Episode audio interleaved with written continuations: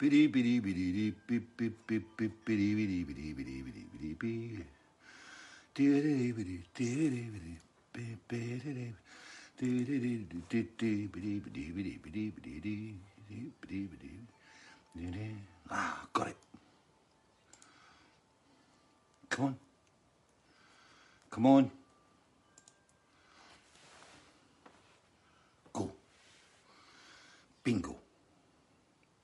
Come on. Come on. Come on. Yes, we're here, I think. I think we're on. Just waiting on things coming up. Ah! Alan Coppelson, evening. Greg Halett, Gary Allen, John McMullen, Steve Gitteridge from Epsom, UK, Patrick Wooters, good evening from Differdange in Luxembourg. Happy 53rd, yes. Brad Shirley, hi from Cramlington. Iris Max Movich from Bromley. David McElroy from Dunfermline. Jean-Pierre Lakes, hi Jean-Pierre. Ellen Benny, Kenny Tate, hello again from Dunbar. James Smith from Indiana. Wow. Kevin Randall from Kent. Sylvia Chabot from Lille. Terence Quinlan from Lincolnshire. It's all coming on. Hello, good evening. And welcome to uh, yet another Fishing Friday after an extremely fractious week. Oh, God. Mm. Brian Treadgold, Terence Quinlan. Sunny, sunny. Got my Fishing Friday t shirt yesterday. Good on you. I'm knackered. I'm actually quite tired today. It's been uh, quite a mental week and a happy Erdinger moment to one and all from here from the studio. It's beautiful outside. I'll take you outside first because it's brilliant. It's absolutely marvellous. In here, it's an absolute mess. The death of Disco Bog and everything. Look at this. Stunning. Disco Bog outside. it's nuts. We've been um, just going crazy here, but everything's kind of coming together. And I've got a brand new satellite dish. Um, Lothian Broadband, uh, I want to start thank uh, it? It was Robin and Roman. It came up today, and um, they put a new satellite dish. They acknowledged that we'd had loads of dropouts, and I thought it was those damn pesky squirrels that maybe eating the cables, but it wasn't, and it was all sugary because it had been up there for too long. So that's my dish.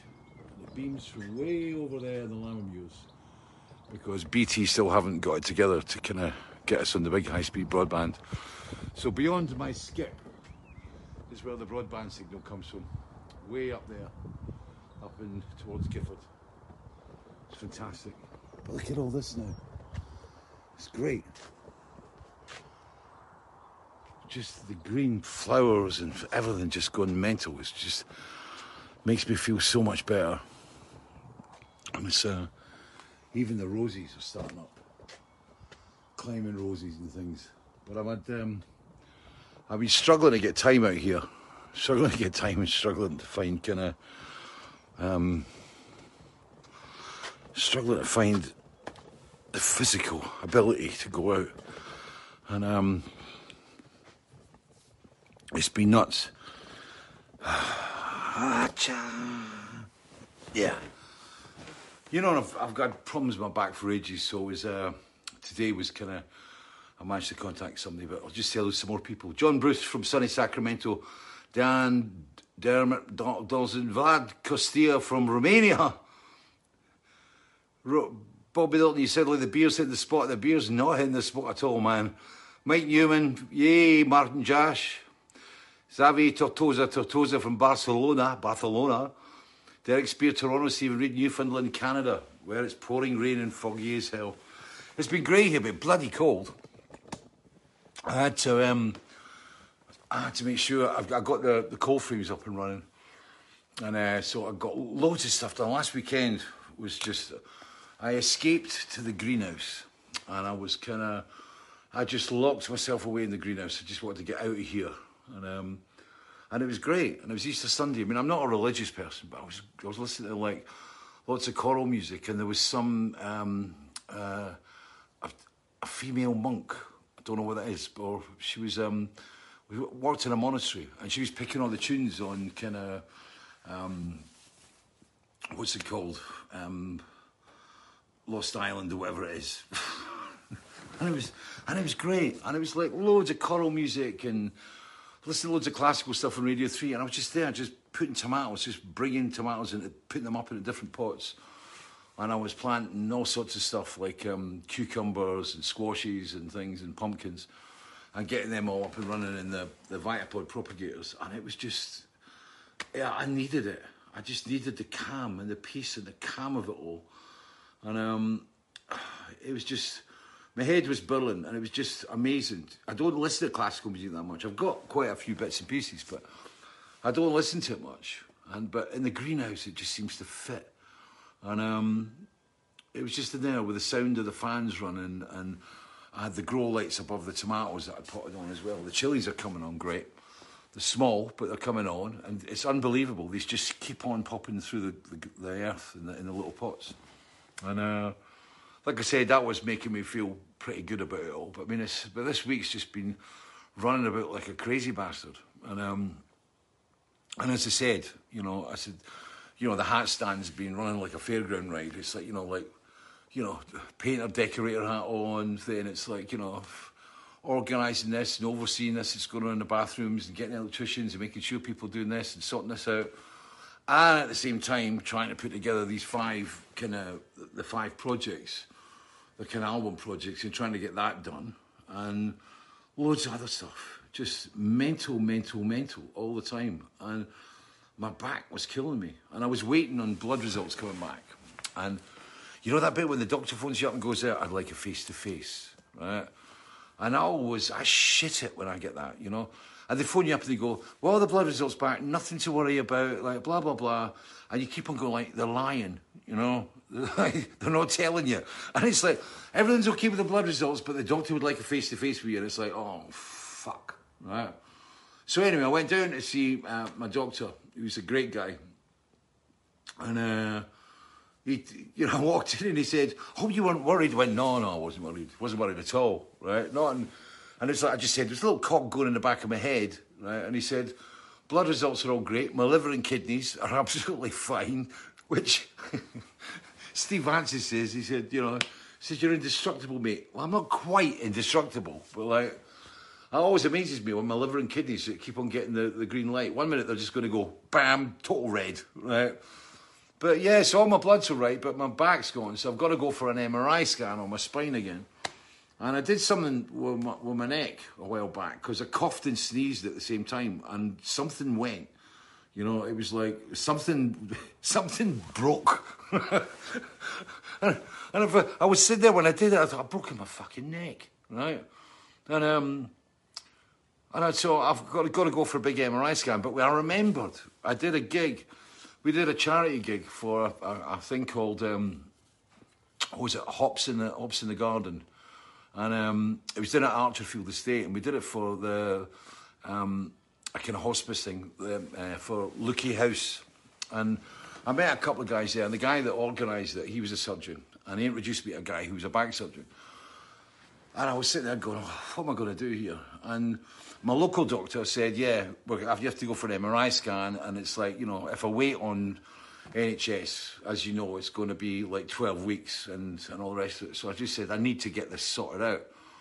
And um, so I said, you know, I'll, I'll go private and, and pay for the damn thing. So um, I phoned up the, well, I, got, I sent an email to the guy that I did the gig for at uh, for House. And he's put me in touch with somebody up at the private hospital, the Spire up in Edinburgh. So hopefully we're going to get something to go there, but I need to get this done. I was walking about like my dad before he died, you know. I was, I mean, it was just terrible. And um, and my legs are like four by twos. I mean, they're like it's just they're like solid wood. And this morning when I got out of bed, I could actually feel the pain in, in my, the back of my heel. So it's like all the muscles and tendons all the way down. And it's been excruciating. And I had to take, was, last weekend, I was knocking back some hydrocodone that I had left across from when I had my shoulder up that I kept for like emergencies, emergency knockout drops. So I whipped a couple of them down my neck, and I felt I had the best sleep. Someone said I had the best sleep that I had for, for weeks and weeks and weeks and weeks. but it has been painful. So it's been kind of that's been kind of getting me down, and then having to do so much gardening work, and I don't have Rab working here because Rab's back's gone. So it's like, you know, I'm having to do it all myself. And you know, Simona comes out and does her things, but I mean, you know, she's not in the best of fettle either. So uh, you know, it's been it's been a tough call. So it was nice to be able to sit in the greenhouse and listen to classical music and just like, you know, sit there, put the tomatoes in. So um, I've got thousands of the damn things. I've oversown again. And it's uh, every year. I, I, I, don't know whether the greenhouse is on a ley line or something, but I put in all these seeds, all the tomato seeds, right? And it's of, I'll get like 50, 60% will come up. Bang! Right? So I've got loads of tomatoes. So um, in the next few weeks, as I did last year, um, we'll probably have to put a wee stall out, and hopefully it'll be clear. But um, for people that are local that are wanting tomatoes, we'll do swaps. Right? Dean Davis, hello. Steve Welder from Colorado, hello. Steve Strum from Rockville, Maryland, USA. Linda Dublin, fellow Dubliner, yeah. Joseph Rodriguez from New Jersey, yes. Michael Forshaw, this is shite when you get them calls. Your freaking blood pressure goes through the roof. It does, doesn't it? It's just nuts. There's nothing wrong with you, but we really want to see you. Right, you're lying. You're lying. Chris Harris, uh, the show is Private Passions. John, uh, I don't know, I'm losing it, from Vermont, Stacey Ann Kaylee Grove. Oh, I'm zipping down the line. Andrew, Andrew Evans, liver and kidneys for tea. Good on you. uh, David Robson, Doc wanted a face to face to ask for gig tickets. Yeah, it's still on. November's still looking good. I was actually phoning up. I, I, put a message. I mean, it's like feeling so positive about November now. I actually put a phone call into um, Tara. Right, she's an American and she runs the the, the, the, the place where we do all the rehearsals, where the rehearsal room is, and we've got the kind of residential kind of family cottage, holiday cottage accommodation. So it was it was weird. I phoned her up. It's like, you know, um, looking for accommodation for uh, nine people for uh, November and giving all the dates. And it felt kind of good. You doing it. It's like I did, like I felt last week when I talked with Yatta. Oh, bird trying to come in. And um, I phoned up Yatta and tried to get the, you know, the tour bus and getting that kind of set up. You know, and it's it's feeling good. You know, it's, it's, it's feeling positive about that. But I've got to get my back sorted. You know, but on top of that, it's like they come, they don't ever come number once, right? They all, they all come at the same time. So I sent off the email to the Spire, to the secretary of the surgeon at the Spire, saying like, you know, can we, can I get, is it possible, can I get to see somebody about this? And, you know, I said, there's a letter coming in from the Lammermuir practice I'm at, you know, to basically say, this guy's coming in for a scan and we need to see a surgeon. So I did all that. And then right after I did that, I get a phone call from the Western General. And the Western General, I've got to go in for an operation on the 20th April. And they said, we want to do it on Friday, the, I think it was the 30th April or something like that. I can't remember when it was. I said, I can't do that. I'm working. It's fishing Friday. I can't do that. Especially what I'm going in for. Right. So yeah, it's got something, something in my, my lower regions at the back. So anyway, so I get the phone call and it's like they offered me the Friday and I said I can't do that. So I've got the following Tuesday. So it's um I go in on the Tuesday. So God knows what I'm going to be like on Friday. and, uh, and they said, and you've got to go in for a pre-op.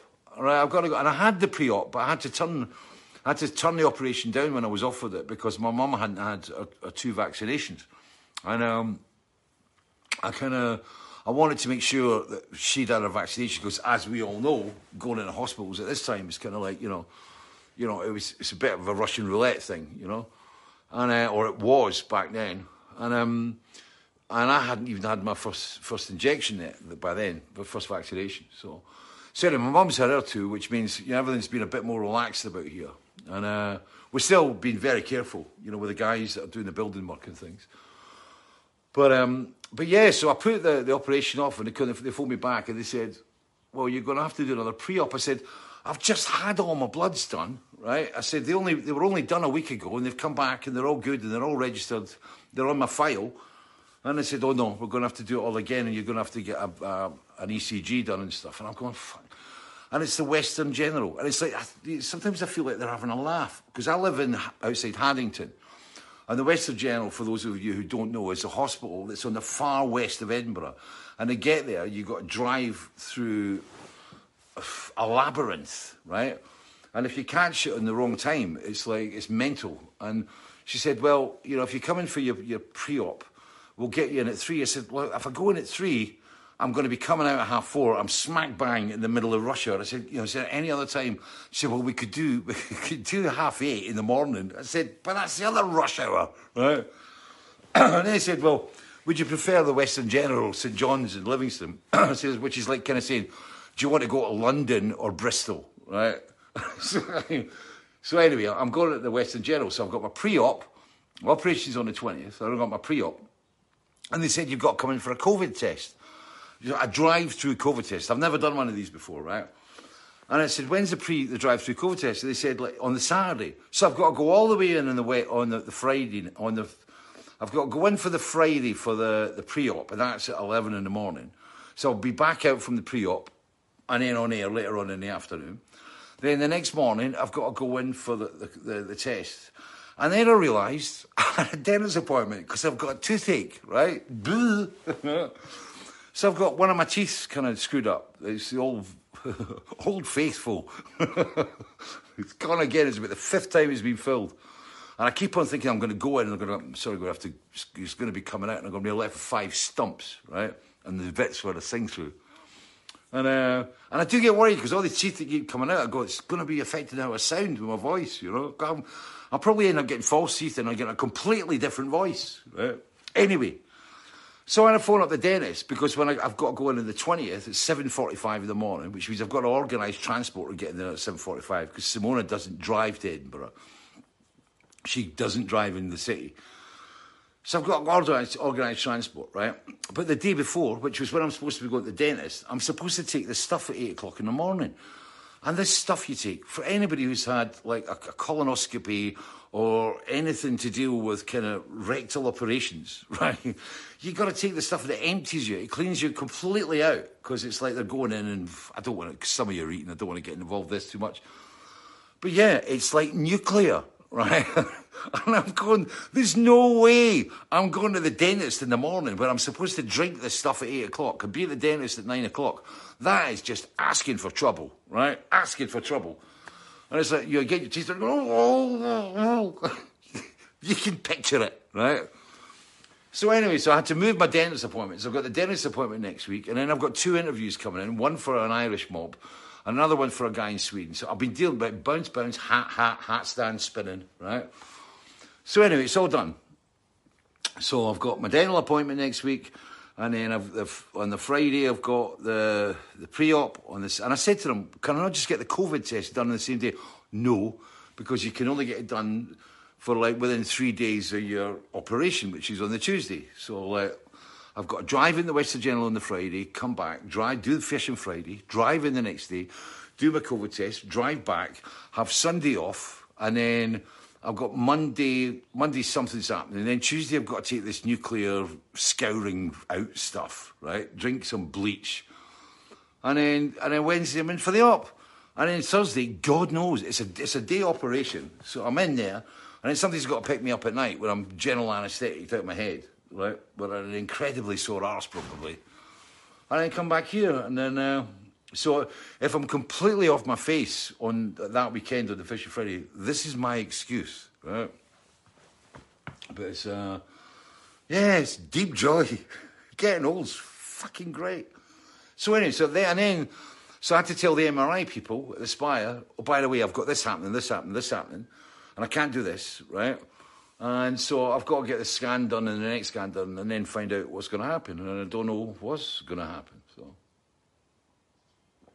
And then somebody's going to have to cover in the garden because it, it looks like if I get the operation the 20th, I can't start going out there and straining in the garden. And then if the back thing happens, that's it, right? It's nuts. So how's your week been? uh, Belu, good evening, London, Arcadius, Jurek, Dave Holland. That's why Freddie never had his teeth fixed. It's Soman Fish. How you doing, man? Laura B. Ward. yeah, Laura B. Ward, the dentist wouldn't want to see either. Nobody wants to see me on that day. On that, if you, if, like I said, if anybody's had this stuff, it's I heard about. It used to be an old thing with, with catering guys, and it was like never upset the catering guys on the road. If when we used to be able to have, we had a catering team out with us, and uh, you should never upset the catering guys because what they used to put was eye drops. They said like it was their real revenge thing.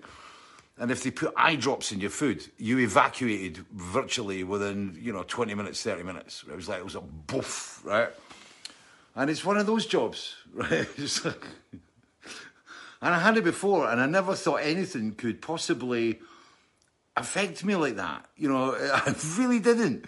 It's like, you know, I'll just have a drink of this. And it was like within an hour, it was like suddenly it's like, oh my God. okay, I'll move on. As I said, some of you are probably eating. John Watson, a very busy week, Derek. You don't know half of it, right? Uh, Christopher Hardy, catch you tonight after work, fish. Thank you. Ian Graham, my major hospital for operations and such is only 10 miles away. The RVI Newcastle. Yeah. Uh, oh, I'm going to have to go down. yeah. Gary Van Dien Smith. Yeah. Like, yeah, it is. Oh, I'll just turn this around a wee bit because I've got, I'm reading this.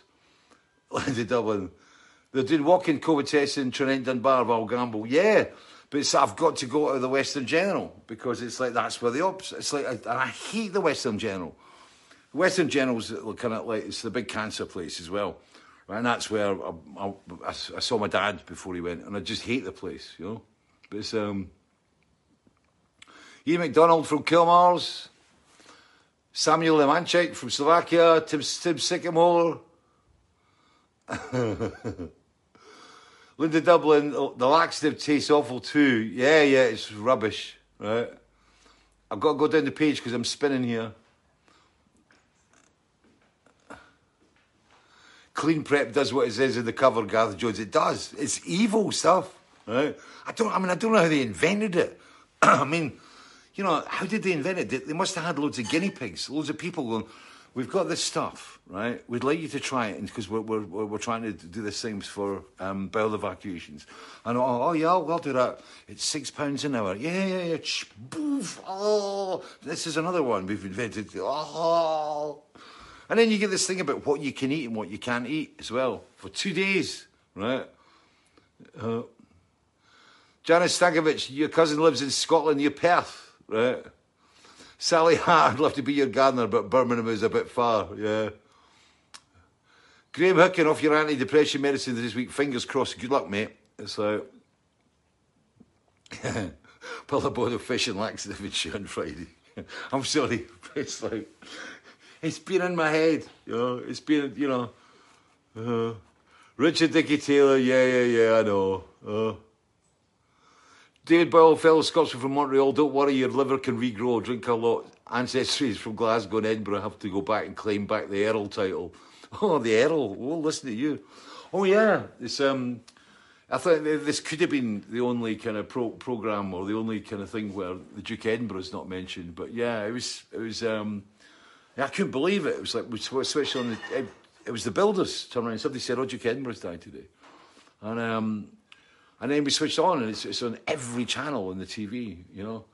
And it was it was sad, you know. It was, and it was sad to see him go at the age he is because it was like, you know, being so close to hundred. I mean, just hitting that. It's just you know, yeah. It was. um yeah, it was sad. I mean, I'm I'm not a royalist by any stretch of the imagination, but you know, um, but yeah, I respect the institution, you know, and I actually met and shook hands with the Duke Edinburgh back in the days when you could shake hands. Yeah, I met him at a garden party in uh, Holyrood Palace. We were, I was invited in, believe it or not, and it was, um, and we were, he was going around doing a bit, and I was, uh, it's like, this is, this is Fish, otherwise known as Derek Dick. And he shook hands, he talked to me, and he was very sharp, very witty, and very scary. And I've met a lot of people in my life. I've met a lot of very, very scary people in my life, like really scary people. Uh, and uh, just people that just emanate power, right? And he is one, he was one, without doubt, of one of the most powerful, scary people I've ever met. And when he left, I, I, got, I was speaking to his adjutant who kind of um, introduced us. And I said to him, I said, man, it's like, you know, I said, uh, he comes across as like an incredibly powerful man. And he actually said to me, and it was straight in my and he says, You've absolutely no idea how powerful that man is, right? And uh, he definitely looked like a man that got things done. And uh, it was good that he lived to, to that age, you know. It was, uh, he's had some life. And um, so, Prince Philip, Duke Edinburgh, rest in peace, mate. Um, yeah. But um, and I've actually I've, I've got a photograph. I've got a photograph of myself and, and my first wife at the garden party, and it's uh, one of them little snaps because you could just it wasn't selfie time back then. You could go, excuse me, can I have a selfie? nah, you would die. Right. But anyway, Stephen Golacci, Golatsky, the prep is a good weight loss program. Yes, very good weight loss program. You lose you lose about three pounds instantly, right? Uh, Zach Mack, you'll be brand new after it's all over. Yeah, I really need to get it done. It's been. I don't want to go into too much detail, but it's like I've been waiting. I've been waiting for over a year to get this done, and as I said, I turned down the chance on up when, right in the early stages of this year, because, like I said, I didn't want to go in and, and be an A-guard dish in the Western General, you know. Um, Tusa de Martini, hi fish, greetings from Mexico City. Linda Dublin, or even birthday when I can type. All right, Paul Emery. Janet Jordan, chief finish, strong stomachs here. Nice talk about your evacuation. so Scots are like that. It's like you know we we can talk about that kind of stuff, and it's like you know it's like I, I yeah storytellers. I, I've got no bones about it. Graham Taylor flying to Spain tomorrow, 480 quid on COVID test. What? I saw that today on, on the, the news. It's, was it 200 quid for um, for your COVID test before you get a flight. Five 500 quid for a family or something like that. It was like, it's crazy. But I mean, um, and you know, we're a bit, I mean, what we're waiting on is basically for Simona and I to get our, to get our second uh, vaccinations. And once we're clear of them, it's going to be July, and we just want to go across to, to Germany to see Simona's parents and see her kids. And um, that is top of the agenda. Not Spain at the moment. It's going across and seeing family, and uh, so we're really just just waiting on, on that happening. And um, but yeah, I mean, probably by that time we'll be hit with the same thing. But you know, to us, it's worth it. I mean, we've just seen family for a long, long time. You know. Um, Julia Hyatt, I'm sorry I scared you when you met me. I don't remember that. Elaine Bithry. Stefan de Marbais, what did you nick from Holyrood Palace? I didn't nick anything. It was like I never got in the palace. It was only I was only in the garden. Right? Did think about it though. A bit class, yeah. you signed that. Craig Howley, happy birthday, mate. Uh, oh, missed that. Christian Dawson. Oh, looked an interesting one. Archie Hislop met him when I got my, my Duke Edinburgh Award when I was 16 in the townhouse in the Royal Mile. He talked to every person that got the award. He was, he, that was one of the things, I was listening to a couple of things when I was, uh, when I drove down to town and everybody said that, you know, he always had time to spend with people and, and, and talk to people. Hello, darling. Guess where my missus was this week? Come on. Hello. Hairdressers. Oh no, don't tell. Oh no. What? You know, the hairdressers was great. Like all the hairdressers open and stuff. See, there was queues. There was queues outside the barbers down in, down in Haddington things. I didn't need it. I've got a vow. I just just do this all myself. And like, um, this, uh, oh, I'm missing a couple of good ones. Paul Jackson, a good tip, wear loose fitting tracksuit bottoms. Absolutely, mate. I learned that the last time. Uh, uh, edge eggs and cucumbers. Yeah, it was a garden party. Kevin Van Randall, Vision Friday from a standing point of view. This was, I don't know what's going to happen. I reckon it's, it's going to be uh, rubber ring moments or whatever and stuff. So it's Tusa Martini, RIP for, yeah. Ian Allen, beware premature evacuation. Listen, I've been in it. I told you, I told you before about the colonoscopy that I went for. Then I got bunged across to Dunfermline for it, and uh, you know when I had this the colonoscopy. For those of you who haven't seen the program, there was a there was a, front gunner and a tail gunner. There was there was a guy that was on the screen, and I'm I'm looking at my, myself internally on this great big colour screen, and there was that go away Callum Skoda, right? That's Skoda spring event. I'll go for that definitely. But um, yeah, so a, there was a front gunner and a tail gunner, and the, the, the woman at the front was kind of had the mask on me, which was just kind of basically like you know the gas, the laughing gas, or whatever it was. And the one at the back was kind of making sure everything was all right, and then there was the guy working it and, and taking all the, the, the camera shots. and, I'm wa- and I'm watching, as I said at the time, I was watching. It was like a set. It was a set designed by by uh, Giger. You know, it was it was the alien, and um, and cut a long story short because I told you before, the one at the front was talking talking to me about chilies, right? And I'm in this glass going. Getting completely off my face as fast as possible, right? and I'm going, yeah, and then I'm watching myself internally on the TV, and then the woman, the TV rear tail gunner, started saying, ah, "That's a great song. Do you remember Kayleigh?" Singing Kayleigh at me. Well, it's like and I'm going, no. It was, it was awful. But again, that was I had to do to go through all that back there, you know. Mark Kelly's 60th birthday today. Darren Wells, yeah, I've sent him a wee message. I actually sung him happy birthday and sent it as a message down the phone. I was talking with uh, Lucy Jordache yesterday. We were talking about kind of Fugazi and what we were going to be doing and things.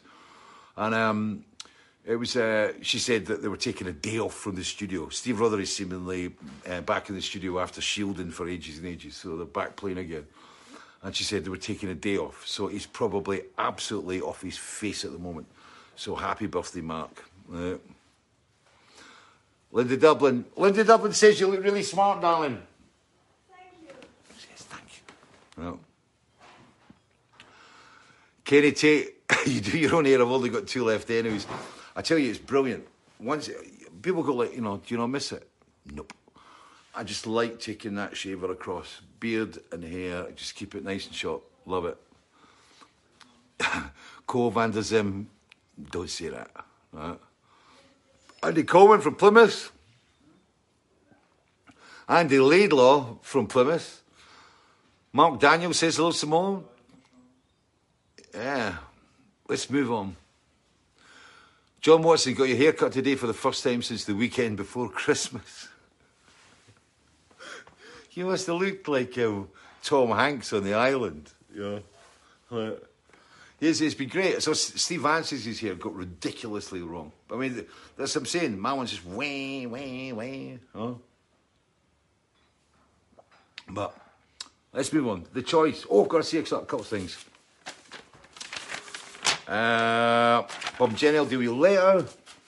Um, Doris Brendel, if you're watching, I'm really glad everything's gone okay. Doris Brendel was in, in the hospital a, a couple of weeks back and was really nervous, and she's fine, she's great. And I talked to her this week, and she sent me up a, a, a DVD, which is I need to watch. Which, uh, but I want to say uh, Simon T. I don't know how you say this. Livesley, Livesley, Simon T. Livesley. Thank you very much. Uh, Simon sent me up, or sent Simone and I up, a bottle of Laphroaig, um, or Laphroaig, um, the Smoky Peat whiskey, which was the favourite of Tony Stratton Smith and um, we were off Charisma Records. And uh, we had two or three very lovely evenings just sitting here, just having a couple of wee tumbles. And it was lovely. I hadn't had it for years because I'm not really a whiskey drinker, but it was absolutely beautiful. And he sent me up the uh, Dead Can Dance album, and I'm, it's, I've not listened to it yet, but it was something that I wanted here because I, I loved the band like years and years ago, and I hadn't heard the album you sent up. So thank you very much for the bottle, Simon. But it was interesting. I was I was sitting there with Simona the other night, going, "What songs will, will I pick out?" And uh, it was, um,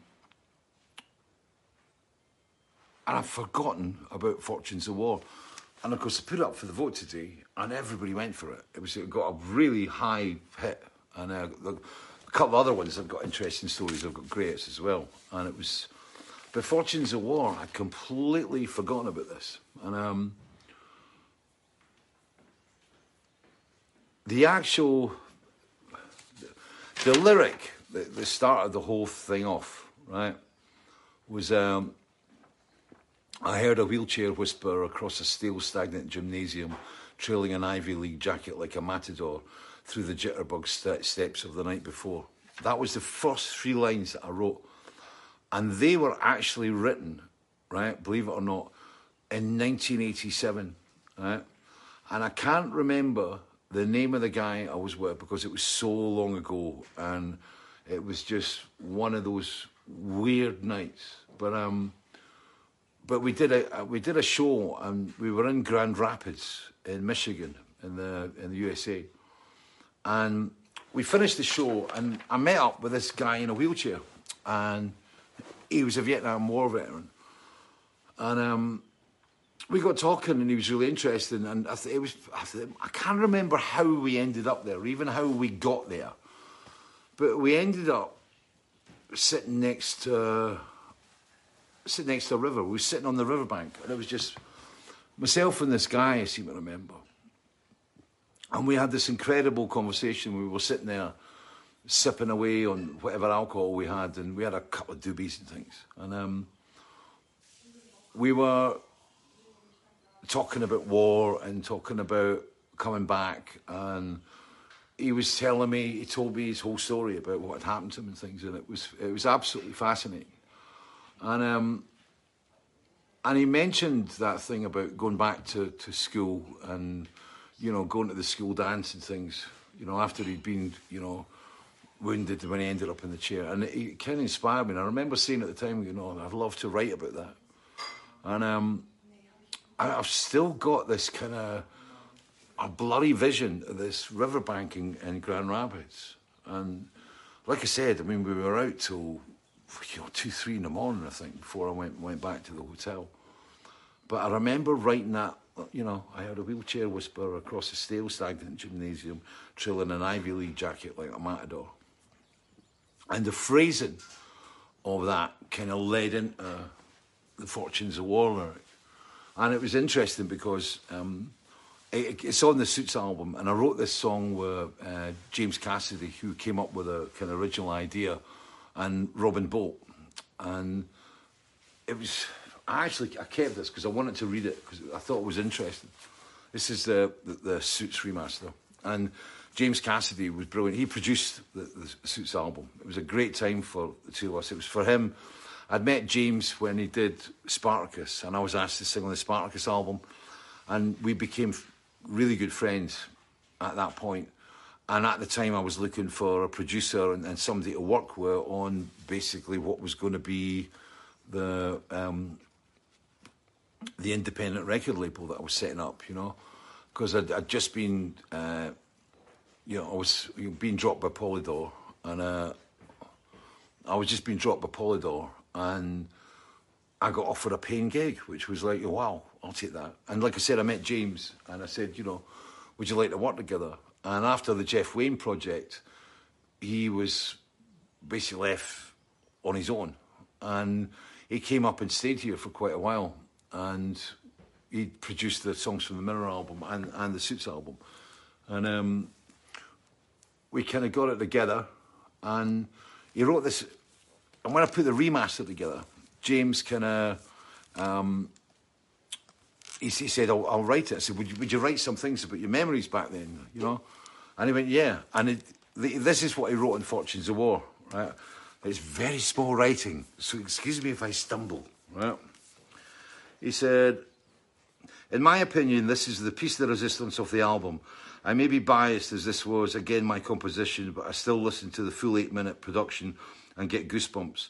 The lyric resonates with a timeless quality and vibrant imagery, so my greatest challenge was how to bring an air of sus- suspense an understated grandeur to the music production, to have the music be as equally dark, epic, and powerful as the narrative, to give it an omnipresent quality, a quasi state of otherworldliness. It was definitely my biggest production challenge on the album. I initially approached it from several experimental angles in an attempt to create the ideal sonic bed for the story. The original composition was written on piano, but I wanted the main theme to barely move, yet still follow the core compositional structure. Foss and I worked for ages to find a very legato, floating, moody keyboard pad sound upon which to play the main progression. It moves through the piece almost in slow motion.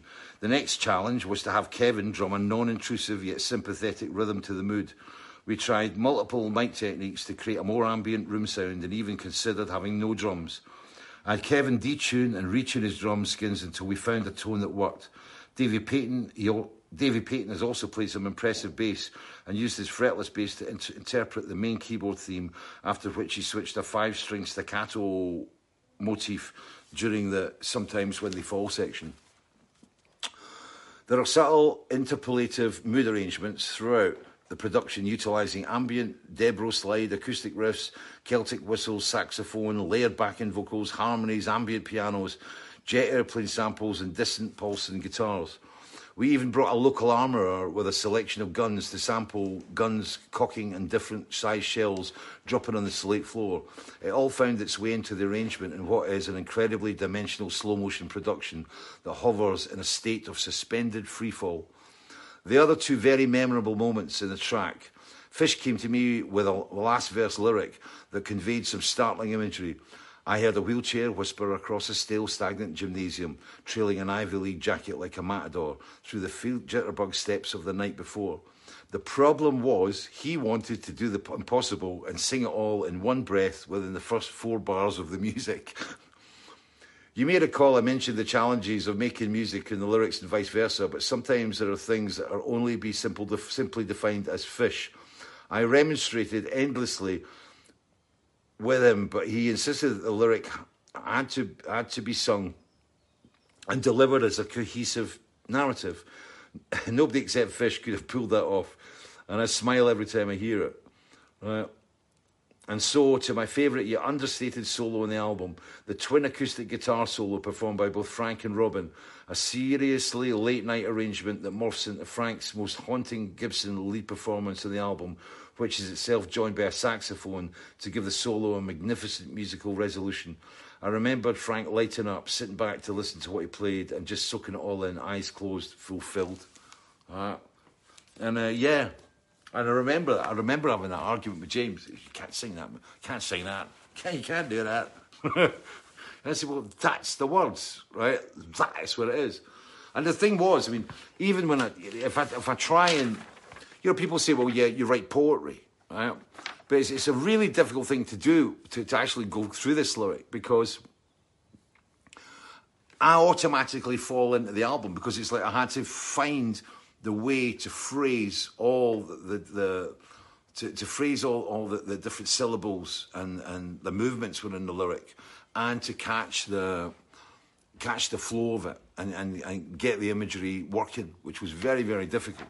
And even this rosebeds scattered across the lawn, like the squares at Waterloo with bayonets of thorns repelling small children in search of lost tennis balls, imaginary cannonballs that were fired at the legs of galloping cavalry resting their dreams in the shade of the apple trees, toy soldiers drunk on warm lemonade.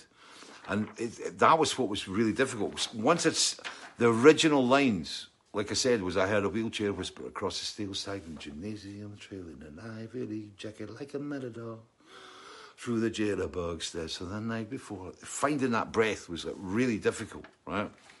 But once I got into that that that style of writing, and James had James had the the, the, the keyboard part and the piano part, it, it was that was where I started to play about, and it was kind of like it's like quasi jazz phrasing, you know.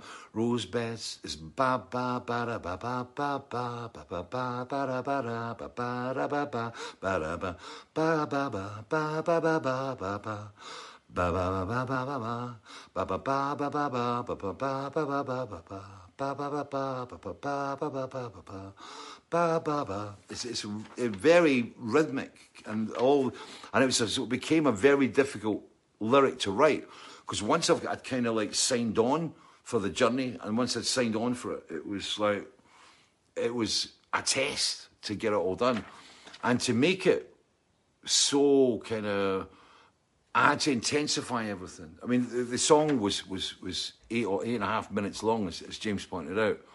And um, it was trying to keep people's attention and trying to keep the trying to keep the drama perched on the, the, the top of the music and um, trying to relay the story of it all was it was a it was a, I'm really proud of it and it's um, you know what, what James and Robin and I wrote. It was it when we, we we did put it all together. It was stunning. James and I think you know the remaster that was done by Cal Malcolm when he actually remastered this album. It sprung so much out of the song, and it kind of took on a, a different life. I mean, a lot of things I remember from that time. It was, um, I mean, the, the, the song was about, um, as I said, it was it was the Vietnam vet, but it was it was about a relationship to the army. I think, especially as boys to men, and the way you know that you know young men or boys, you know, children, you know, are given soldiers, and there's a romanticism about it all. And you know, you read the stories, those kind of boys' own stories about, you know, you know, Captain such and such defending the position in, in Fantastica or whatever it is, you know, and all it's all these stories of adventure, but you don't see what's really going on. In the, in the same way as you could say computer games nowadays, where there's the engagement, but there's not the soul and there's not the actual full emotional spectrum that, that goes with it. And um, and there isn't the blood and the guts and the gore. And I think, you know, when you're brought up as a, a, child with soldiers, it is all uniforms and colours and glory. I mean, I remember, you know, you know, as as as a young boy with my friends, you know, you're playing at Japs and Jerry's or whatever it was and, and things and chasing each other about and bang, you're dead. And there was a line I really loved in it. It was, um, uh, it's, that, and the children dream of glory said that as the sun sets low on these playing fields, an army returns bearing swords and shields, dustbin lids and raspberry canes. They'll live to fight another day. For warriors' medals, milk bottle tops, battle flags, flags fashioned from mother's old tablecloths, bright colours run in the summer rain. And sometimes when they fall, they will pretend that their hanky is a bandage to stop the bleeding and imagine city streets and desert storms and foreign fields. There's bullets flying. These are the fortunes of war. And I wanted to, there was an idea at the time with that lyric to actually um, to, to try and get into arms dealing. You know, and I, I wanted to get, I wanted to mention arms dealing, people actually making money from it, but it just, it, would, it was going to become overcomplicated and it was going to move, it was going to become a suite, not a song, you know? And um, so I had to kind of nod at it. But it was it was that thing. I tried to hint at the fact that like you know people were making money out of it, and um, and all those things. Like I said, milk bottle tops. The for people that can remember milk bottle tops, the little silver round milk bottle tops, make ton of medals and put bits of paper. And I did. My mum did used to make you know out of old tablecloths, and she'd make flags. And I remember running down Animals Park in Dalkeith and, and flying the flag and the colours and stuff like that. And it was all a game, you know. But you know, some people move forward in that, and you know, I was brought up with toy soldiers, and I was fascinated by the army. My cousin, my cousin Tommy, was in the army, and I remember um, he gave me his Glengarry, and uh, he'd, he'd been in Aden, and eventually ended up in Northern Ireland, which is another complete story. But uh, and um, he gave me his Glengarry, and I had I had a blue United Nations berry, right? That he, that he gave me. He, he got them all back because it was like they were obviously like powerful mementos for him, and and I was running about playing with them, and it was great fun. But that was uniforms and glory and soldiers, and, you know. And um, but as I said, it's, it's like you know, the joining up becomes a whole different thing, and the reality of the situation, and you know, the blood, the gore, and the death, and of course the wounded, the wheelchairs, you know, and it was um, it was. It's, I followed him down to the church parade where he makes his peace every armistice day. I watch him fade away, melt in the autumn rain. For sometimes when they fall, they can't pretend that the hankies are bandaged. They can't stop the bleeding.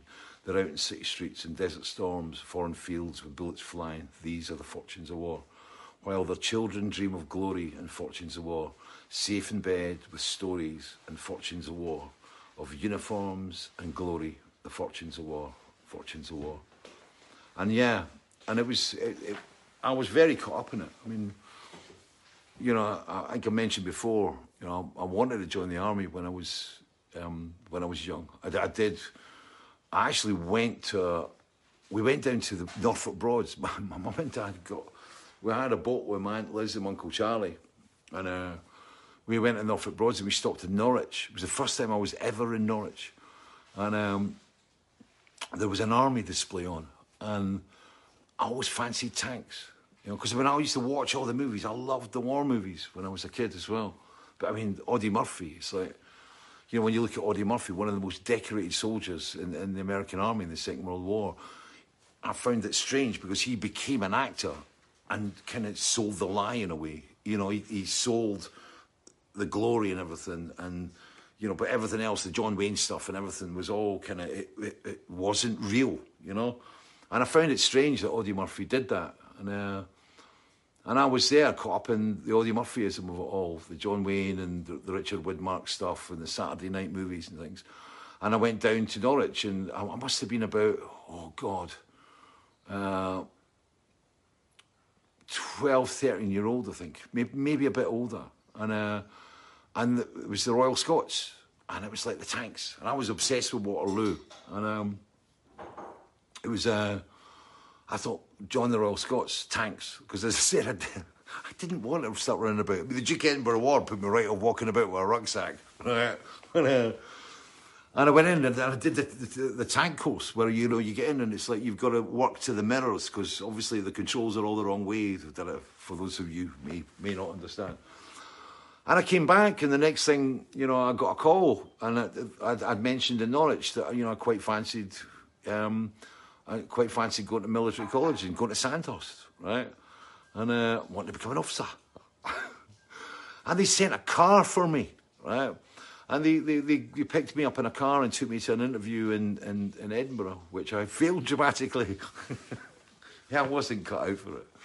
But it was, but that was all part of uh, my thing, and that was all part of the kind of that inspiration and what I was thinking about when when I was putting together a lyric for for Fortunes, and um, and I think I should kind of play it really because it's we're at that time it's five to seven and it's time for time for a song.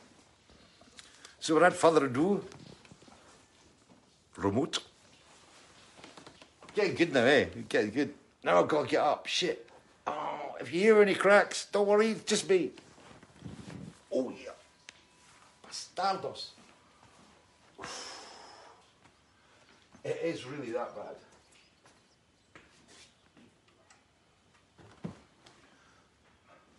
Come on.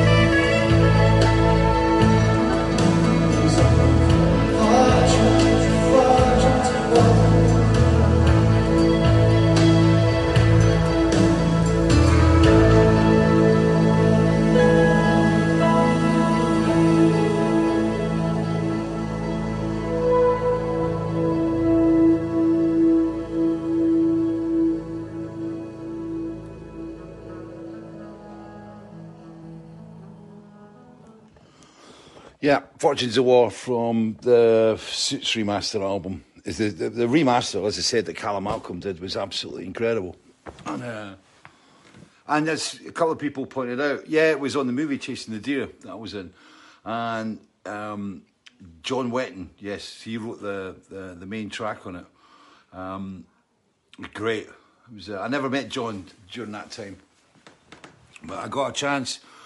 It was part of the thing about me being in the movie. I actually did. Um, I did an audition for Braveheart with Mel Gibson um, a couple of months before, and uh, which is another story. But um, I ended up on the, the, the film Chasing the Deer because there was a guy called Bob Carruthers, who was a Scottish guy, who um, was actually involved with Mostly Autumn, which I found out later in my life. And, um, and Bob Carruthers put together this movie. He used to do all these um, kind of battleground things on uh, historic History Channel, and he did this. He did a shot load of footage for um, a, a program he did in Culloden, and he got this idea to do this movie called Chasing the Deer, and. Uh, it was an independent movie. I didn't realise how independent it actually was, and um, I kind of signed on for it, and uh, it was it was great to do. It was a a challenge.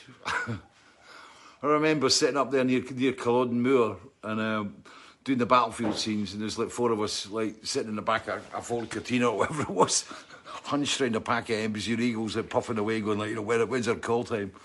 And I played uh, Cameron, and I had to I had to die in it, and it was uh, it was um, yeah, it was really strange watching my death scene on the on the on the, on the, the, the big screen, but. Unfortunately, war it was part of my my payoff. I earned absolutely nothing from the movie. Basically, the way Bob Bob did did movies was uh, he got them financed, and he, he kind of what he did was he got a lot of people to chip in, and you paid to become an extra. So there was all these people kind of invested in the movies, and part of part in return for their investment, they got a chance to, to, to be an extra. So he got free extras, and he got money for the movie. And then as soon as the movie came out, he, he basically, um, I think it was Cromwell Pictures or something it was for. And uh, he, he took the company out and he managed to retain the movie and you still see it in Sky. I've never seen a single penny of it. it was a, it's, it's, it's a very, it's, it's a decent enough film, but it's uh, but you know, it was kind of, it was a, it was an experience. And there was there's some there was some pretty decent actors in it, but I mean everybody was just working for you know less than equity rates, and it was kind of you know there was a, a lot the equity people were getting up the, the union were getting a bit pissed off because it was like the payments were like so small. But I mean, Fortunes of War. I mean, it was it was the second single off the Suits album, and uh, I came up with this brilliant plan. It was a, it was a cunning, cunning, cunning plan, and uh, basically the idea, because you know back in the day when we, we used to put singles, the problem was always trying to maintain a chart position and influence radio. So, you know, because as soon as radio saw that that you, you were dropping, right, um, they wouldn't play you. And I already knew that I was going to find it difficult. I mean, it was a great song. The edit was pretty good. It was a, a song that was what we considered to be radio friendly and others, including the pluggers that I paid for to, to get the song on. And um, I decided that, you know, let's take a really off the ball ap- ap- ap- approach. And that was to put a package together that had four CDs in it. And the idea was that you bought the, the, the package, and the package held, like I said, four CDs, you know. And um, when you first bought it, you got one CD, and there was three blanks inside it, paper blanks, CDs. So they were like, you know, they looked like CDs, but they were made of paper, and they filled the other three trays. And the idea was that we sold the single in the first week, right? And that everybody would come back and buy CD2, CD3, CD4. And that way we could kind of keep a, a, a kind of chart position because if you sold, the idea was if you sold kind of 10,000, say, for example, in the first week, that, you know, 10,000 people would come back and buy CD2, CD3, and CD4. So you would have that. Plus, other people would discover it on the way. So you'd sell more of CD1 and CD2 at the same time. And, um, and it, it was great. It was, but it was too bloody complicated. And, um, and uh, we didn't pick up the radio plays. We got zero, as always.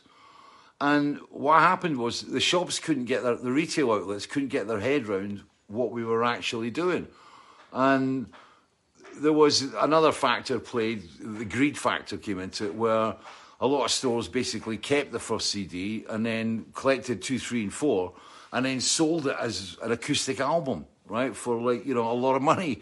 And um, sold it as a limited edition acoustic album by Fish, because at the time it was kind of there was a lot of these kind of MTV unplugged things going on, and that was what I was kind of latching into as well. You know, if we if we do the acoustics and we took the we'd taken the Suits album out and we were playing a lot of the HMV stores and things, and it was it was all supposed to work. But as I said, the shops didn't understand it, so they sold it the first week, right?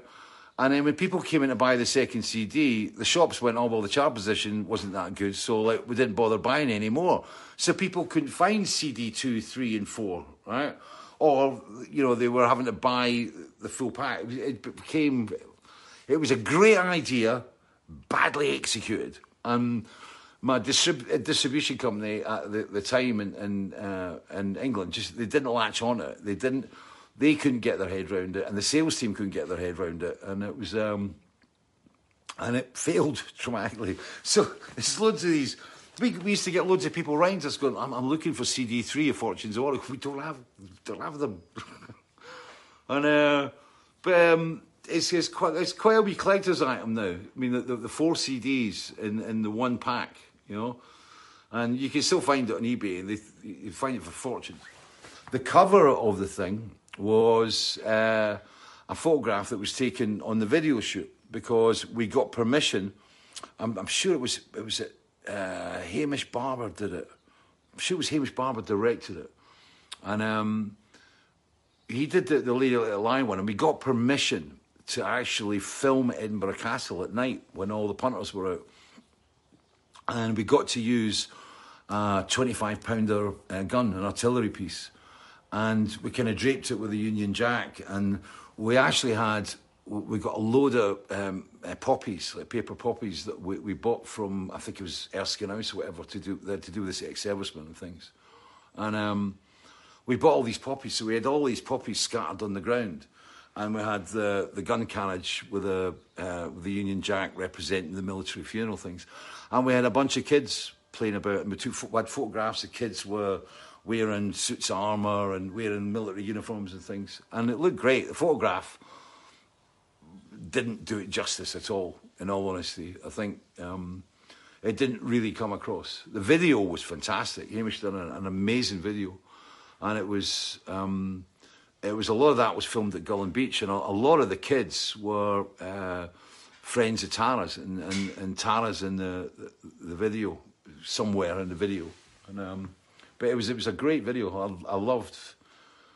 It was. It, again, the, the video was powerful, but it, just didn't hit the mark. But I mean, with that, it was, it was a it was a real letdown for us at the time. I think you know because we expected a lot from the song, but it, it just it didn't happen. So it was uh, but the, the saxophone on the track, by the way, was uh, Bill Gillis, who was a real character, and uh, he came in here. James was tearing his hair out working with him because Bill, um, uh, we've got very very very judge. and he wanted to play saxophone over everything. And James spent ages cutting th- that sax part together to make it all work. And James Cassidy did a brilliant work producing it. And it is a song that I'm, I'm really, really proud of. But it's, uh, it's um, there's a couple other notes. Yeah, there was the Chasing the Deer thing, the Brian Carruthers. And um, and oh, Charlie McKerron and, and Marc Duff, they they played the whistles. The guys from Kappa, uh, Cape O'Kelly or Cap O'Kelly, they played uh, uh, the, the whistles and stuff in it and, and lent something, you know. No, it was cool. It was cool. Phil Atwell, still got my Fortunes of War pack. Yeah. John Watson, the lady line from Suits would have been a top 10 single given some decent radio play. Yeah, but it's the same as all my songs, in all honesty. It's like, you know, it, I just never got the radio play. And I hired pluggers and spent, you know, thousands of pounds, even as an indie. We were spending a lot of money getting people to take these songs to radio. And we just didn't get anywhere on, with them at all. Didn't get anywhere. It was, it was you know, it was a bit, bit really. Anyway, moving on. Kurt Jensen, what part did you audition for in Braveheart? I auditioned for Mel Gibson's brother. I was uh, it's actually the guy right at the start of the movie. Um, I can't remember what his name was. I've, I've not seen the movie for a while, but it was uh, it was his brother. He was the, the ginger hair. He was a wee stocky guy, and uh, and it was like his best mate when he was a kid and, and stuff. And they were. Uh, I went down to do the audition, but I was um, too tall. I think that was kind of really what it was. I mean, I was I was quite surprised how how short Mel was, and they flew me down to London, and I met him in this hotel in the West End, and uh, I walked into the suite, and I've never been so nervous in my life. It's like you know meeting Mel Gibson, you know, and uh, and that was before Braveheart, right? So it was obviously, but yeah. So I was. Um, I went into the I went into the, the, the suite and we, we, just sat about and, and talked and we just you know talked about bits and pieces. He was a lovely bloke, really nice bloke, and you know he came up and stood next to me and stuff like that. And they took me down to a wig shop. I went down to a wig shop down at the back of the Columbia Hotel, and I tried on all these wigs to see see and it was great. I'd never been in a wig shop before, never been in one since either. and yeah, so I, tried all these wigs on, and it was. Uh, it was stunning, and I thought I was I was doing okay, and uh, and they were asking me about my availability, and I thought, well, I might actually have this, and then. About a months later, I got a very nice letter from Mel Gibson, which I still have signed, and it was like we regret to say, right? And um, I was told it was basically because you know we weren't going to look right together standing next to each other, and uh, and the guy, and they came back and they said, "Look, we'd love you to be in the movie." And uh, and I kind of went, "Well, you know what? It's kind of difficult because I had the Suits album and I had the, the Suits tour coming off and things, and when the shoot was going to happen and what they were wanting wasn't really fitting in with my plans. And I kind of thought at the time, I'm just going to end up as you know, body number 38 on a battlefield where, where an arrow stuck in me or something. And um, and I didn't do it. And there's some part, some parts of me re- regret that, and others go, you know what? It's like you know, it's. I know guys that were in it. There was um, uh, there was a, quite a few people I knew that, that were in it, um, including uh, Tam White, who actually signed to the Dick Brothers label round about that time, and and. Tam had one of those roles where it was like he came running down the hill. Tam was a really heavy smoker as well. And they had him running back and forward. He thought he was going to have a heart attack. and he comes running to going, "We're here for the fight," or something like that. Where are we here? And that was it. That was his one line, and that was his thing in the film, right? But I mean, uh, yeah, I mean, the movie it was you know, when it came out, it was spectacular, and uh, but you know, I've seen it. It's not really historically accurate by any stretch of the imagination, you know. But it's. Uh, but yeah, but that was when, when I met up with, with Mel Gibson London. There's some other bits and pieces in there, but I'm not telling you about them yet. You, you read the book, you know. Dave Gelder, which song was biggest disappointment as a single release? I don't know. Just Good Friends was a, was I think Just Good Friends should have been a, a, a should have been a hit. Gentlemen's Excuse Me, you know, there's there's quite a few of them, you know. I mean, uh, Rico Anchor, yep, that would be your highlight in acting body with an arrow sticking out your back. Uh, Steve Blissett, Brendan Gleeson's part. No, it wasn't. It was, uh, or was it? I can't remember. Like, I haven't watched the film for ages. It's not something. Juice Sutherland, Tam White was great. I still have one of his live albums from the Preservation Halls. Yeah, Tam was brilliant. He did a great album for us. We, you know, Tam hadn't put out an album for ages, and uh, um, I don't know if i should have a Tam White album here. And uh, there's a couple of great songs. Anyway, it was um, James Cassidy uh, produced his album because Tam hadn't done an album for years and years and years, and he was a, he was a very well known figure on on the, the the blues circuit up here.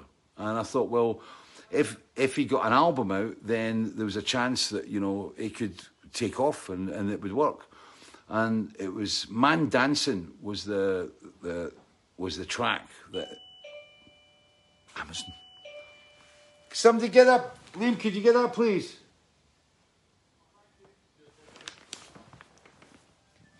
Well, yeah, man. Fact, let me see if I can find it. Bear with me.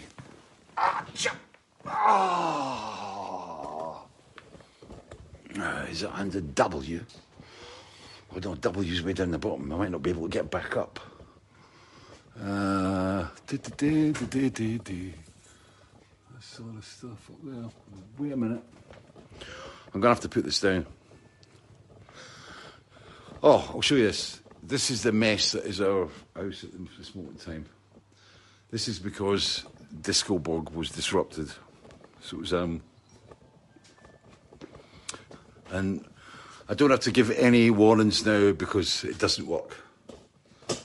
This is where Disco Bog is now. And that, basically, the drain of the shower was supposed to go into that pipe and it was supposed to be all fixed, but it was done as a DIY job. And as my current guys said, who are brilliant guys, right, they said that problem started on day one. He said they just didn't join the pipe up properly. So from the moment I ran my very first shower in here, that was filling up with water. And I went all underneath the floor, all the way down there, all under that floor, so the door wouldn't shut, it all swelled up. And uh, a bunch of cowboys, basically. And I had no idea, and it was pointless even thinking about an insurance claim because I checked out the Financial Conduct Services Authority, whatever it's called, and it was like, you know, wear and tear, long term damage, forget it. So that was just a ka-ching factor. So thank God my Warner's Marillion royalties came through and they're about half cover where we were at on this. Let me find it. Duh. Do you want to do what's for dinner and talk for a minute? That's too quick. It's too quick. I've got to find the Tam White album. I want to play Man Dancing. Bear with me. Where is it? It's this one. It's up here somewhere. Du- du- du- du-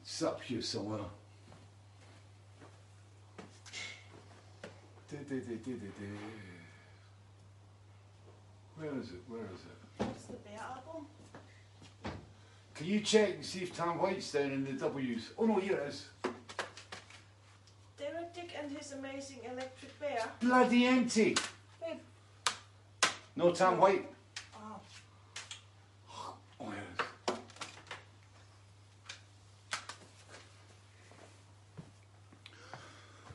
You know what's like when you play albums and you forget to put the CDs in, the CDs accumulate. And then all of a sudden you're in this situation where it's. Bear with me, bear with me. Dee, dee, dee.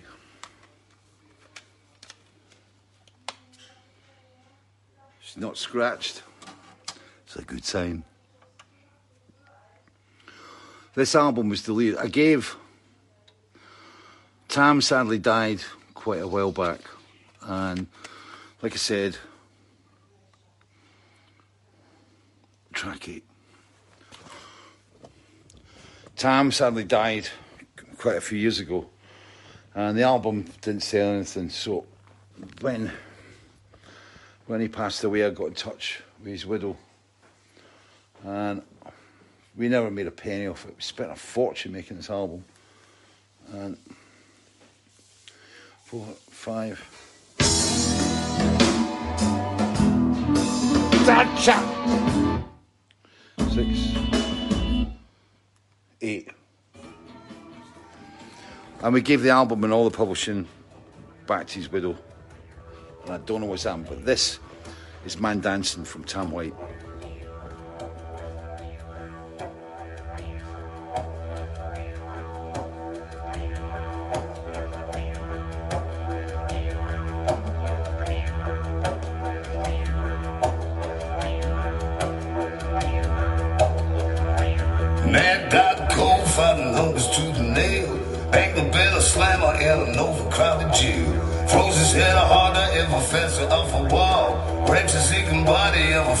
Further the fall. Man dancing on the welfare line. Dancing on the heroin line. Dancing, chasing night of the day. Man dancing in a most peculiar way.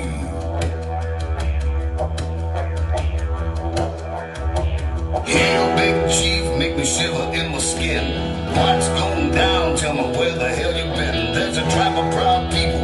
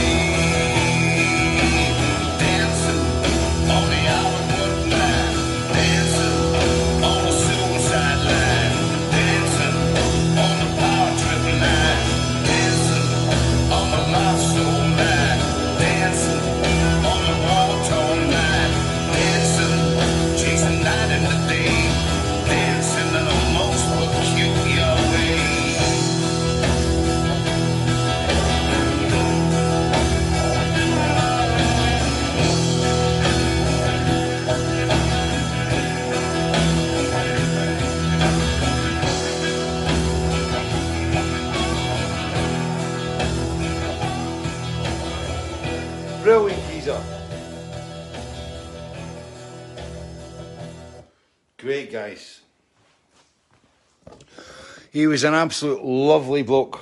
An absolute, really, this guy used to come down to the farm quite a bit. And uh, that's Tam. That's the face of a blues man. He was a lovely guy.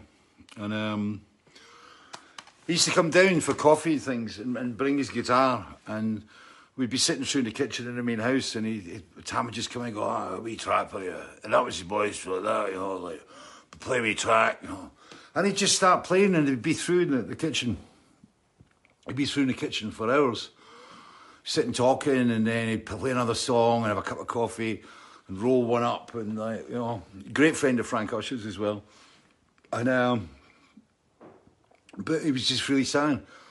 He's, he, he- everybody loved Tam, but nobody bought his albums, and that's what happened. It was like, you know, we put the album, we, we gave him loads of albums to sell, and, and people, you know, his, his regulars bought them, but it just didn't move.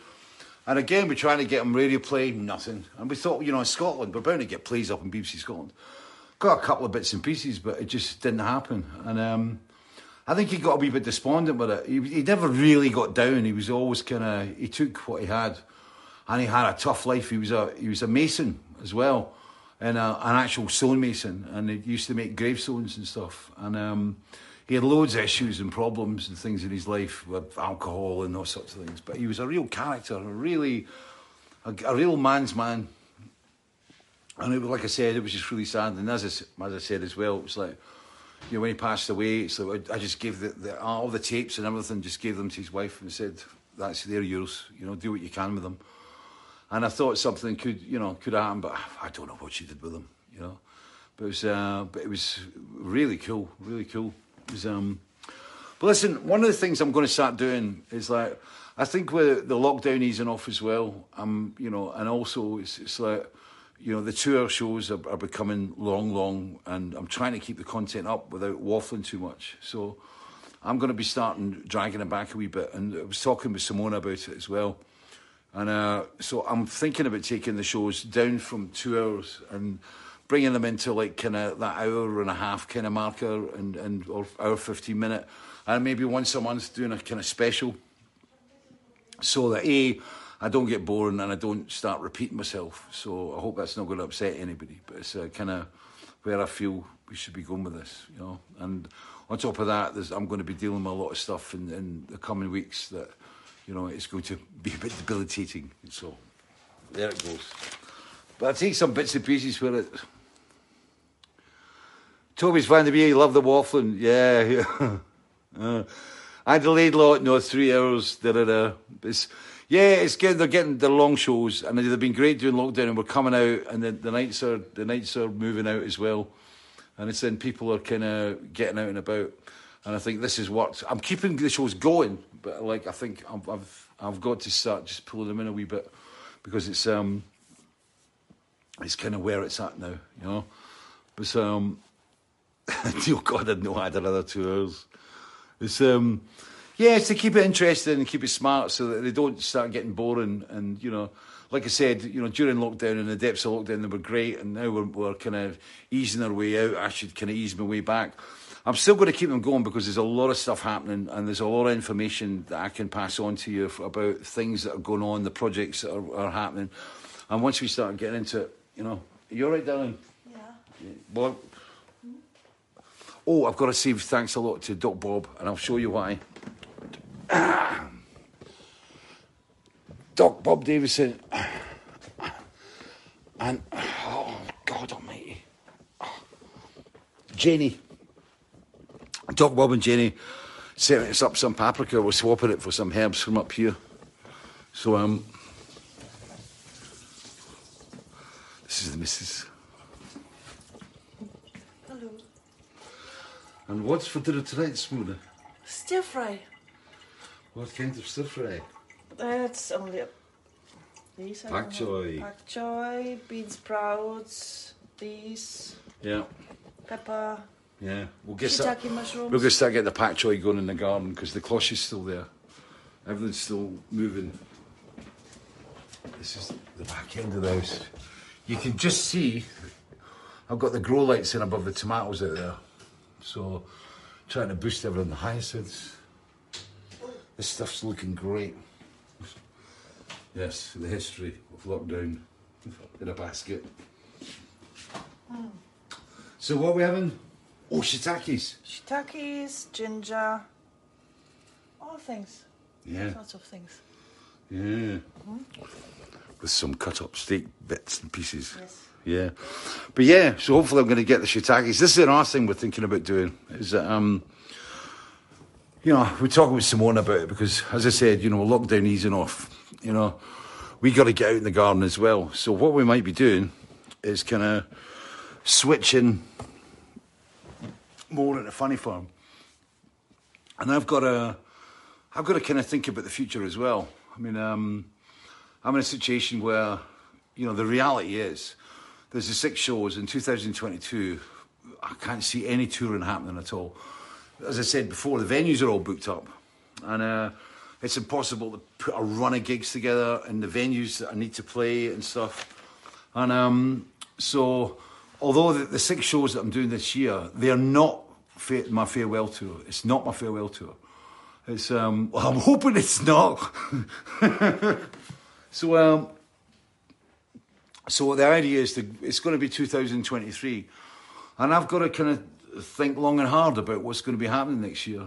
And, and Simone and I have got to think long and hard. There's a lot of stuff going to be happening in our lives. There's going to be changes occurring here in, in, in the house and stuff, and the way we deal with things, and the way this house operates. And I think with the garden, it's going to be coming more into play. And so what I'm thinking about doing, and what Simone and I are thinking of doing, is, is kind of taking Fishing Friday down, right, and then doing a funny farm kitchen garden um, kind of broadcast, but rather than it being on specific days, it's actually setting up uh, a site where you know people can join in and um, and, and be part of it all. So we put up videos of uh, recipes that Simone does, her cooking, my gardening, stories in the garden, and things like that. And I think that could be our way forward in 2022 because I'm going to have to adjust. I mean, we've got the live album, that, the, the, which is the live from Glasgow, uh, recording from the 2018 tour. I've got 13 Star, I've got Vigil, I've got um, Internal as projects. Uh, Feast of Consequences, Callum Malcolm is, is putting together this week uh, um, a, a new uh, remaster of it, and we're going to be redoing that vinyl edition with some other tracks with the, the main album. And the same with 13 Star, but it's going to take months and months to get together because of the, the vinyl manufacturing plant. So I'm kind of limited on, on what I can do. And, you know, the music side of things is going to be, I wouldn't say taking exactly a back seat, but it's not going to be as prominent as it was. And, you know, maybe this is a time for me to start getting a writing, but also with a garden. So once I get through whatever is going to happen to my spine and whatever is going to happen with the other end, it's, um, and especially next year, we're thinking about taking um, uh, the Funny Farm Kitchen Garden project into a whole other area where it would be a kind of maybe a subscribe thing. I don't know, not expensive, but just you know, we need to try and find a way to to earn a living. I mean, um, the bottom line is in the last two years we've taken a very very big hit, a very very big hit, and you know it's like two, 2023 is is earmarked as being the farewell tour.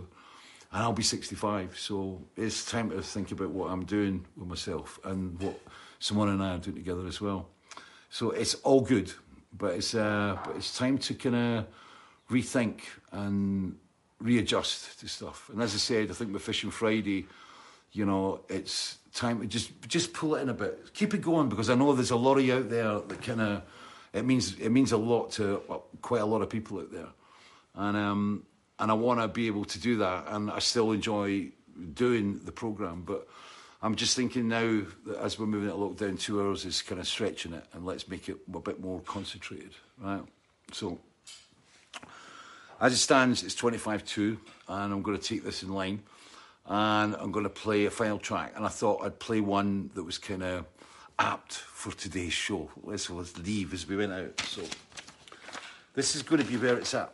So, finally, I'm going to play you this one because this is what I'm going to be doing. I'm going to be back in another scanner again and dealing with it all. So I thought I'll give you this one because it's relative and everything must be relative.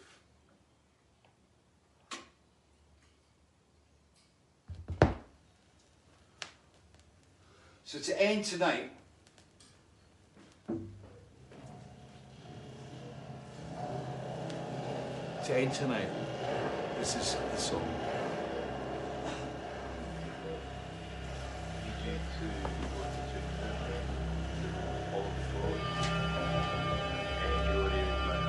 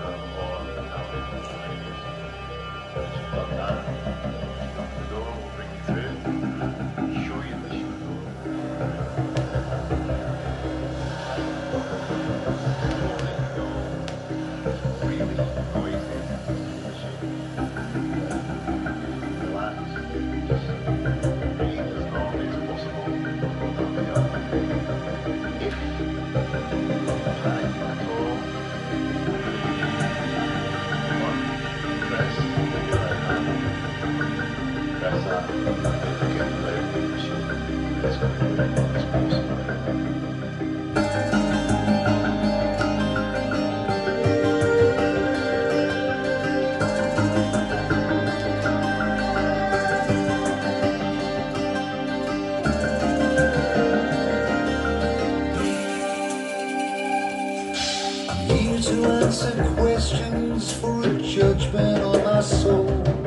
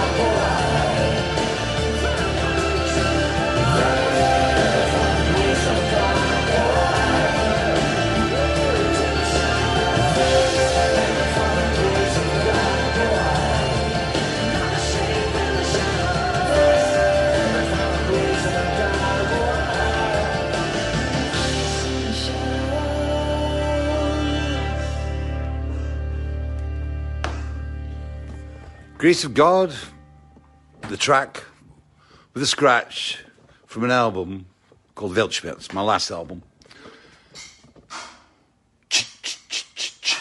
Man with a stick. So I'm going to be very soon. Listen, thanks for this. I loved your comments. It's really, I really appreciate them. It's been fun. Darling, want to come and say goodbye? Um, get the missus in. Yeah, it's, um, like I said, it's, um, next week I'm to cut it back to about probably an hour and a half. What I like to do is take, if I can get Fishing Friday down to like a really concise, like tasty hour, and then maybe once a month do kind of like a tour special, you know. And it means that you know my mum gets fed in time as well because we cook for Simone cooks for her on Friday. So my mum's always got to wait till the end of the program. Have you done your program yet, son? Yeah, yeah, yeah, done it. So, but yeah, it's you know it's all over. We're still dealing with it, but as I said, lockdown's easing off. Sun's coming out. People are able to do things now and do things on a Friday night, and the pubs will soon be open. By God. so yeah, but um, but yeah, I'm still carrying on. Fishing Friday will still carry on, but it's just going to change in the, the length of the format. And you know, Simone and I were talking about this in the last kind of week or so. And you know, we're out in the garden more, and as my daughter said, you talk too much about bloody gardening. So we think we're going to make Fishing, Fishing Friday will stay a free thing, right? But Funny Farm Kitchen Garden will take more kind of uh, the, the garden side of stuff, and we'll make. We're thinking about making that a subscription thing. So it helps us in the garden, and most probably I'm going to have to bring somebody in to help me here. So uh, Yeah, Yeah. garden is too big for us. it's getting too big, and I'm not capable of doing a lot of the stuff that I used to be able to do. And um, I've got to think carefully about this. So that's what we're going to do. It's not a depressing note to end on by any stretch of imagination, because it's the beginning of something kind of new New and positive. new and positive, right? Which we've all got to be. But as I said, you know, it's not over. COVID's not gone. You know, it's yeah, lockdown's easing, but it's not over. And uh, just remember, it's like you know, it's um, it's still out there, and you know, our fingers are all crossed for the November tour, and I'll be running this because there are things that are going to be happening musically, and the stuff to play, and the stuff to hear. I mean, like it's funny tonight. It's like there's people coming on here going like, you know, what track was that? That's the Weltschmerz album, right? and it's been interesting because I think I, I, I found it interesting because there's a lot of people been kind of finding me. You find it on a Monday when you know you open up and take the orders because weekends are off, and um, you know when someone takes the orders, and we've played tracks from the remasters, and people have gone, "Oh, what's that? Never heard that before." And that's kind of exciting as well, and the fact that people are rediscovering my stuff. I mean, uh, you know, I kind of, I'd always like to see myself as a kind of like a Nick Drake character in a way, on certain aspects of Nick Drake's career, well, I must say. And that, you know, I, I didn't even know about Nick Drake. I heard about him, but I never really heard his music until, you know, four or five years ago. And we play Nick Drake albums all the time. And I'd like to think that kind of, that's what's going to happen in my music, that people keep on discovering it and rediscovering it. And Fishing Friday's been a great way to kind of, you know, let people kind of hear what I, what I do. Because a lot of people have got no idea who I am, right? Which is fair enough, you know. But, you know, I'm also a gardener. And as I said, the garden takes up more of our time. And I find I get quite passionate about my gardening. That's this Simone. Mm-hmm. And it's the same with the recipes and the cooking and everything else. It all moves on. But for this weekend, that's it over. Uh, for those of you, the Hearts Alaba match, I think it's on BBC. And um, Freebs and Siobhan. Oh, Paddy. Yeah, this is Paddy. Not. I don't know which, which which way do we go here. This is this is Paddy, right? And Mike Mike and Siobhan sent this across to us, right? And we had it on the table, right, when Hibs played Queen of the South in the Scottish Cup. And we won 3 1. And we play Rangers on Sunday, right? And I know there's a lot of Rangers fans out there. I know. But I'm a Hibs supporter. And Paddy, right, it's called Paddy not because it's an Irish thing, because it's Pat Stanton, who was the captain when I first started really getting into Hibs back in the 70s. Pat Stanton, who's a friend and somebody I've got a great deal of respect, and I, I bow down to Pat Stanton. And this is Paddy, and Paddy is a gnome. And like, if if Paddy was here on the table on Sunday and we can beat Rangers, who have never been beaten this year, he will be probably on the table. He will be on the he's table. allowed to stay here. He's allowed to stay here and be on the table for every Hibs game, and we'll be very close to this outside. But this is Paddy, our little good luck totem. So let's see what happens. If he's decapitated next week, you know, he took a humping. But until next week, from Paddy, from Simone, myself, right, take care and uh, just stay alive, watch what you're doing, and employ common sense at all times, right, as we do, okay? So until next week, take care. Bye. Bye. Bada bing, bada bing, bada bing.